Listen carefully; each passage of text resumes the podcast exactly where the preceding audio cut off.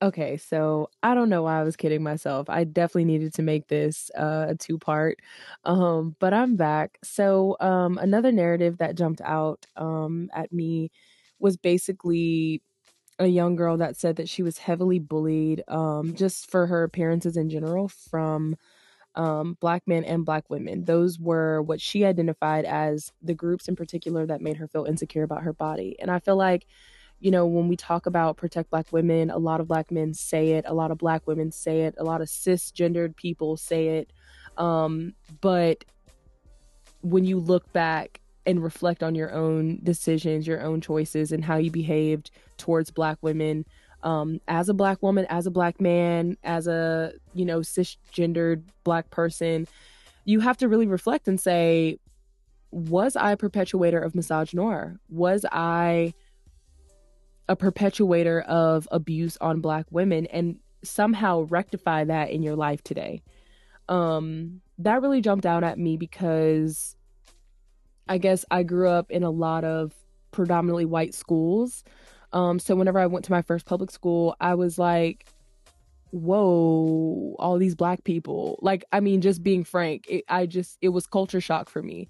So I was the one, I was being called Oreo at my old schools, but I was definitely being called Oreo by the black kids and, um, you know, just was not preferred by the black boys. Um, having a, a, sister who was light skinned with curly hair, you know, so there was always a comparison there. Um, it, it, it's just very interesting when I think about, you know, when I ask this question, like, was there any group in particular that made you feel insecure? And a lot of girls put on here black women and black men.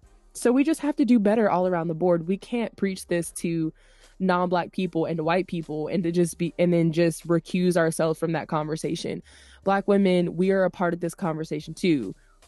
Cis women, we are a part of this conversation too. Black men, for sure, we are a part of this conversation too of why do you prefer certain skin tones and certain textures and why do we hate our hair whenever it's frizzy?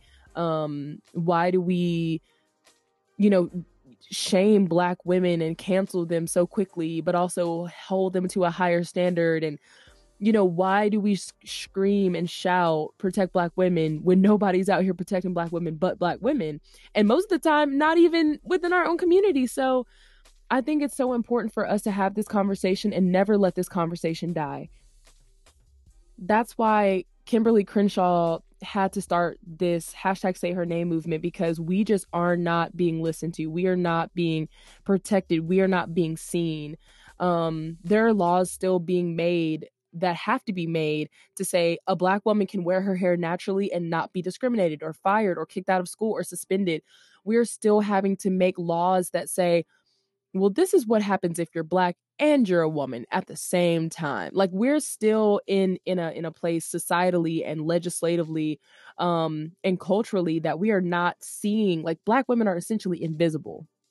You know black feminist theory black feminist thought is just disregarded um we we don't even call misogynoir what it is. You know we say misogyny but misogynoir was created to specifically say the discrimination the oppression of black women. Like we have to use these words. We have to rally around and support black women um especially considering none of these movements none of these um the fashion the culture i mean everything you think of came from a black woman um more more more than likely.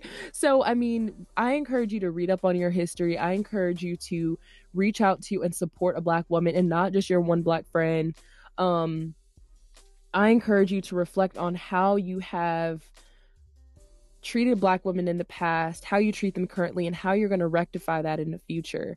Um, I just want to take this time to also say rest in power to Oluwatoyin, to Breonna Taylor all of our fallen sisters that have not received justice, that have not received the promo that they should.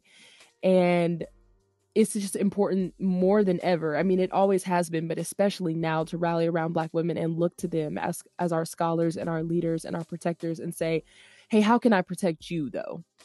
Like you're doing all this, and I'm so grateful, and I and I and I'm gonna let you lead the movement, and I'm gonna pass the mic to you.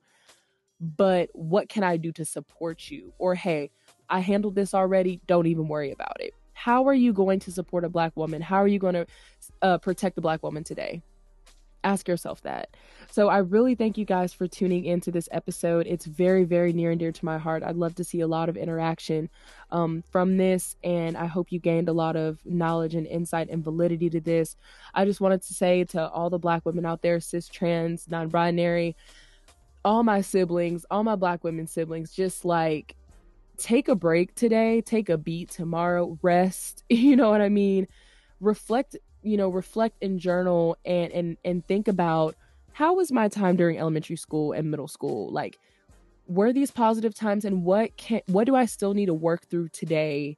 Um you know that affected me then that is now affecting me now just just purely off the fact that i was a black girl um so i hope you guys stay in the family i hope you guys stay tuned to everything that i have coming up um i definitely will have a restorative get it how you live episode tomorrow um we're going to journal a little bit we're going to stretch we're going to meditate and breathe a little bit as well because I know this episode and this topic was pretty heavy.